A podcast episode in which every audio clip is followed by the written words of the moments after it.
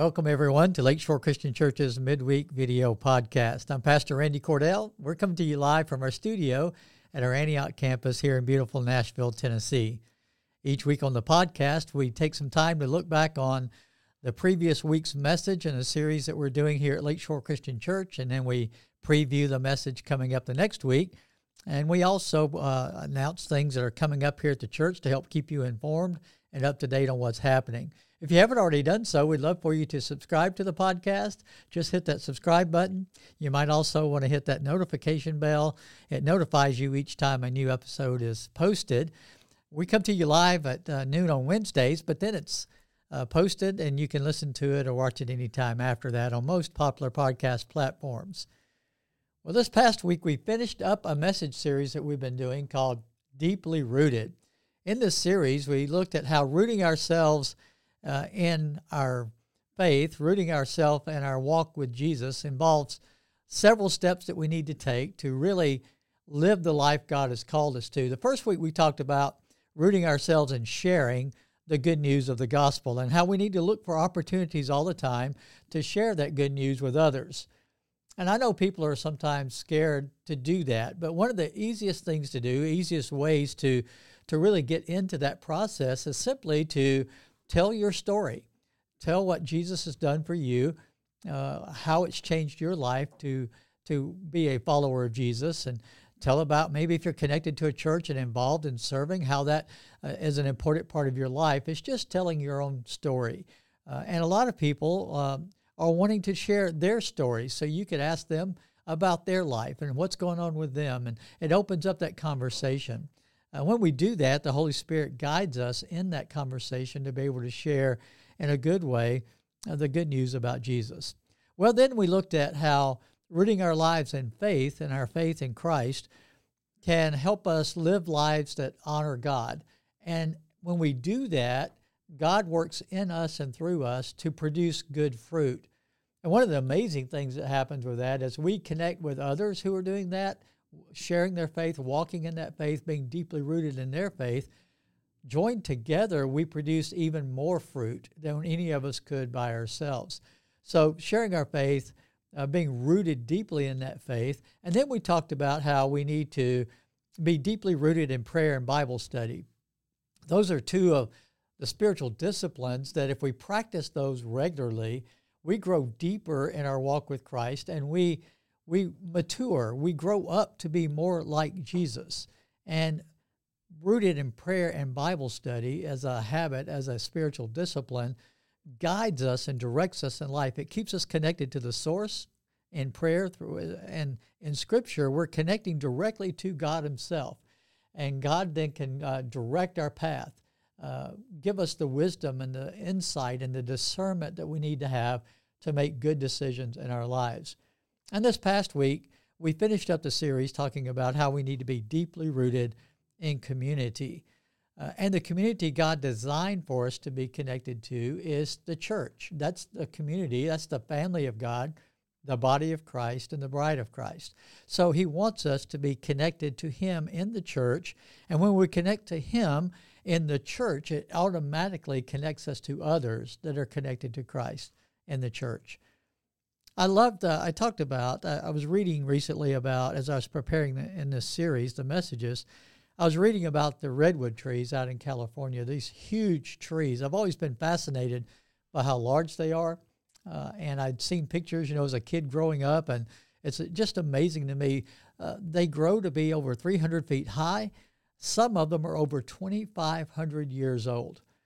And as I was thinking about being deeply rooted, my first thought was, like a lot of people, to be that big of a tree, that broad, that tall, standing up against the storms that come through that area, I thought they must have very, very deep root systems. But as I read about this uh, phenomenon of these huge trees, what I found out was the root systems aren't really all that deep. But what they do that's that's unique is as big as these trees are, their root systems intertwine with each other so that no one tree is standing alone. They're all connected to each other and they all give each other strength by being rooted together, uh, linked together in their root system. So when the storms come and the winds blow and the lightning flashes, these huge trees remain firm. Uh, the trees support and protect each other, and each tree is important to all the other trees. And that's the emphasis that we looked at in last week's message from Romans 12 is how we all need to be connected to, rooted together in the community of the church because we all have a part to play.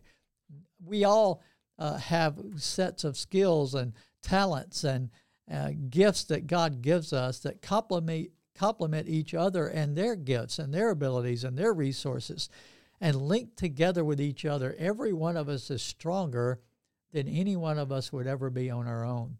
If we're going to stand the test of time and walking with Jesus and face up to the storms and temptations and the trials that come our way, we're going to need to be stronger than any of us can be by ourselves.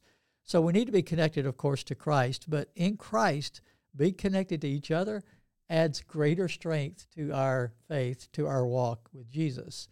So whatever gift we have, we we use that gift, but we use it not just to benefit ourselves, but we use it to benefit others in the church. Uh, in Romans 12, Paul uses the illustration of how we're all parts of the body, and each part has a role to play.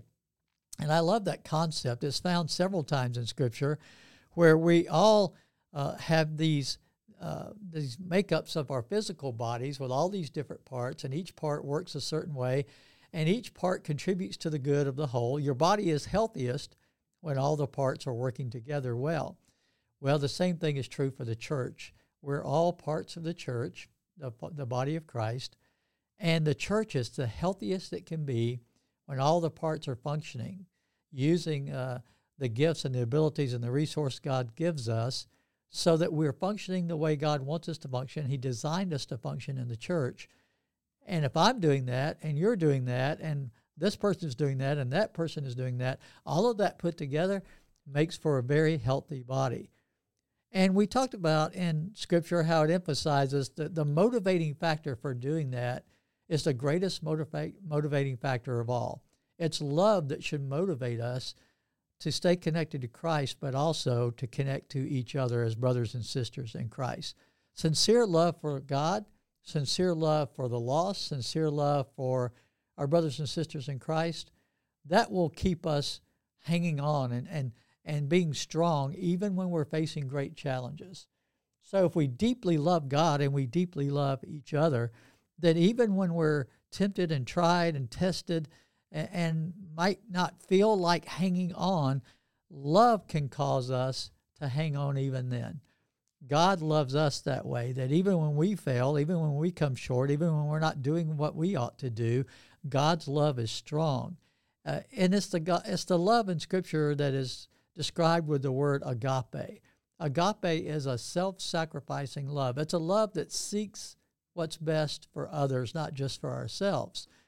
The great news is, is when we seek what's best for others in the church and the kingdom of God, it's good for us too. It blesses us too. So we're all made stronger in that love we have for one another. And we finished up last week talking about God's design is, is that we are not meant to do life alone when the early church began to form, Jesus' uh, followers were facing great challenges.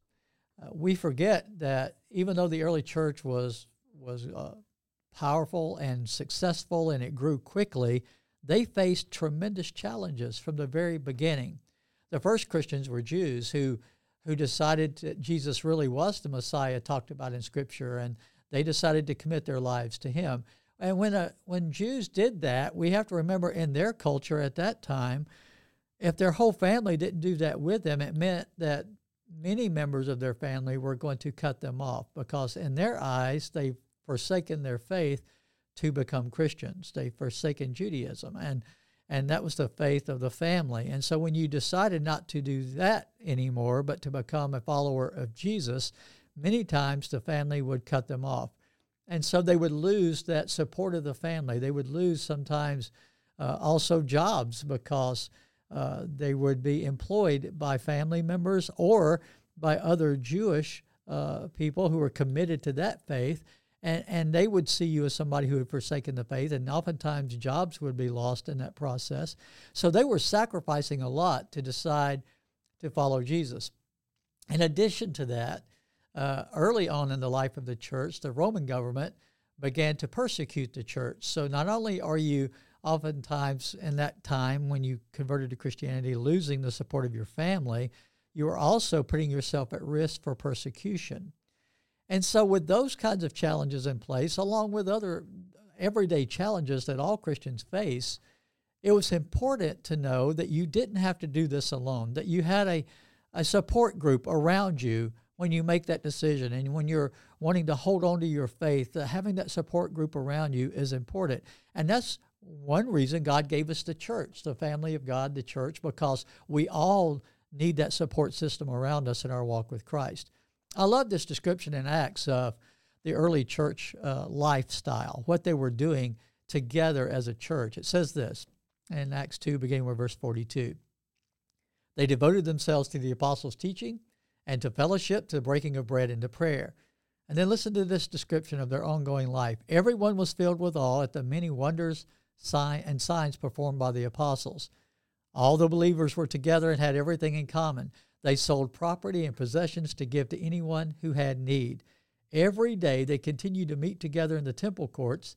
They broke bread in their homes and ate together with glad and sincere hearts, praising God and enjoying the favor of all the people.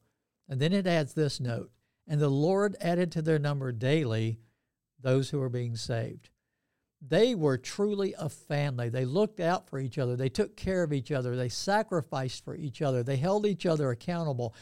That's the picture of the early church. Our goal is to be a continuation of that church here at Lakeshore and many other congregations like us all over the world. And, and, that's why I love being a part of this fellowship, is because we see that happening at Lakeshore. We see that happening in the life of uh, other brothers and sisters in Christ uh, in the United States and around the world as we work together uh, as part of the body of Christ. We see that care, we see that sacrifice being made. Uh, we have so many that are doing that for the good of the church, that are serving and using their gifts and their abilities. If you're not connected to a local church already, I want to encourage you to take that step because God did not mean for you to live the Christian life without that connection uh, we want to uh, invite you, if you're not part of a church already and you live in this area, to come and visit with us. We'd love to meet you and get to know you and, and help you make that connection. If you if you live somewhere else, we encourage you find a good local church there, get connected and involved there, and be a supporting part of that family of God in that location. Well, I'm very excited about uh, the next series we have coming up. Uh, it's called Empowered by the Spirit. Uh, we begin that series this coming Sunday, and we're going to focus on what happens when the Holy Spirit empowers the individual believer. We'll look in the book of Acts and trace some of the Christian leaders who were filled with the Holy Spirit, led by the Holy Spirit, gifted by the Holy Spirit as a part of the work and the mission of the church. And we can learn a lot from, from that because all of us, when we come to know Jesus Christ as Lord and Savior, we are given a gift from God uh, back in Acts chapter 2 again, I love Acts. It's that great history book of the early church. In verse 38, uh, Peter had preached that first gospel sermon, and the people asked, they were convicted of their sin, and they asked Peter and the other apostles what they needed to do. And Peter replied, Repent and be baptized, every one of you, in the name of Jesus Christ for the forgiveness of your sins, and you will receive the gift of the Holy Spirit. Now, don't get confused. He's not talking about gifts of the Spirit there, like like uh, gifts that God equips you to do and use in service. He's talking about the Holy Spirit Himself being given as the gift that God gives you when you become a Christian. He said, This promise is for you and your children, for all who are far off, for all whom the Lord our God will call. What he's saying is every Christ follower, when you're baptized into Christ, receives the indwelling presence of God Himself in spirit. And the, and the scriptures tell us this is the same spirit that raised Jesus from the dead that dwells in us now. And so we have a resource right there living in us all the time. It's God's presence in spirit indwelling us, empowering us uh, dwelling with us. Our bodies are now the temple of the Holy Spirit. The Holy Spirit can then empower us to follow God's will, to overcome temptation, to pray effectively, to witness boldly, to understand Scripture, to cope with suffering. If you try to do those things on your own in your own power, friends, it's going to be exhausting and ineffective. It's, it's hard to hold on without tapping into that power source that's right there for every one of us. Now, the Bible says that the Word of God, Scripture, is the sword of the Spirit. It's the weapon and the tool that the Spirit uses. So, if we're going to be led by the Spirit, it will come from His indwelling presence and through the Word that's already been revealed to us in the Bible. And as we read God's Word and study God's Word, the Spirit enables us to, to understand and apply God's Word to our lives with the wisdom of God. And that gives us the power we need to live the life God is calling us to live. So I hope you'll join us beginning this Sunday in this series, uh, Empowered by the Spirit. Before we go today, I want to remind you of some things we've got going on here at Lakeshore. Uh, our services each Sunday at the Antioch campus, we have a service at 9 a.m. and 11 a.m. At the Smyrna campus, it's at 10 a.m. and we live stream them at 9. So we'd love for you to come and visit with us there or join us online if you're not local. Uh, but we also have some other things coming up. Uh, we have a, a, men's October gathering, uh, October the 14th. It's from 9 a.m. to 7 p.m. out at Henry Horton State Park. Uh, for more information and to register, you can visit our website uh, at lakeshorechristian.com. Just click on that graphic for the men's October rendezvous, and you get more information and register there. We also encourage you to help us out with our trunk or treat event. Uh, we're going to be doing Truck or treat October the 21st at the Smyrna campus and October the 28th at the Antioch campus. It'll be from 2 p.m. to 4 p.m. in the afternoon at both campuses. You can help us make this a great success by doing several things. One is, of course, we need people to donate candy. We already had some people bringing candy to the lobby of either campus there that we'll be using to give out at Trunk or Treat. We need people to uh, host a trunk. Uh, just bring your vehicle, uh, parking in the parking in the parking lot, and decorating it up uh, and then giving out candy from the trunks. Uh, we have communities, uh, families, and children that will be coming to uh, have their kids enjoy being able to walk through and, and get the candy and the other fun events that we're going to be having going on there. So if you could volunteer to do a trunk, that would be great. You can do that again on our website or at the kiosk in the lobby of either campus. You can sign up to do that. And we also just need volunteers to help out uh, at the events uh, in other ways. So if you could volunteer, just make sure you go to our website, click on that trunk or treat graphic, and you can volunteer for either campus there and how you can help out.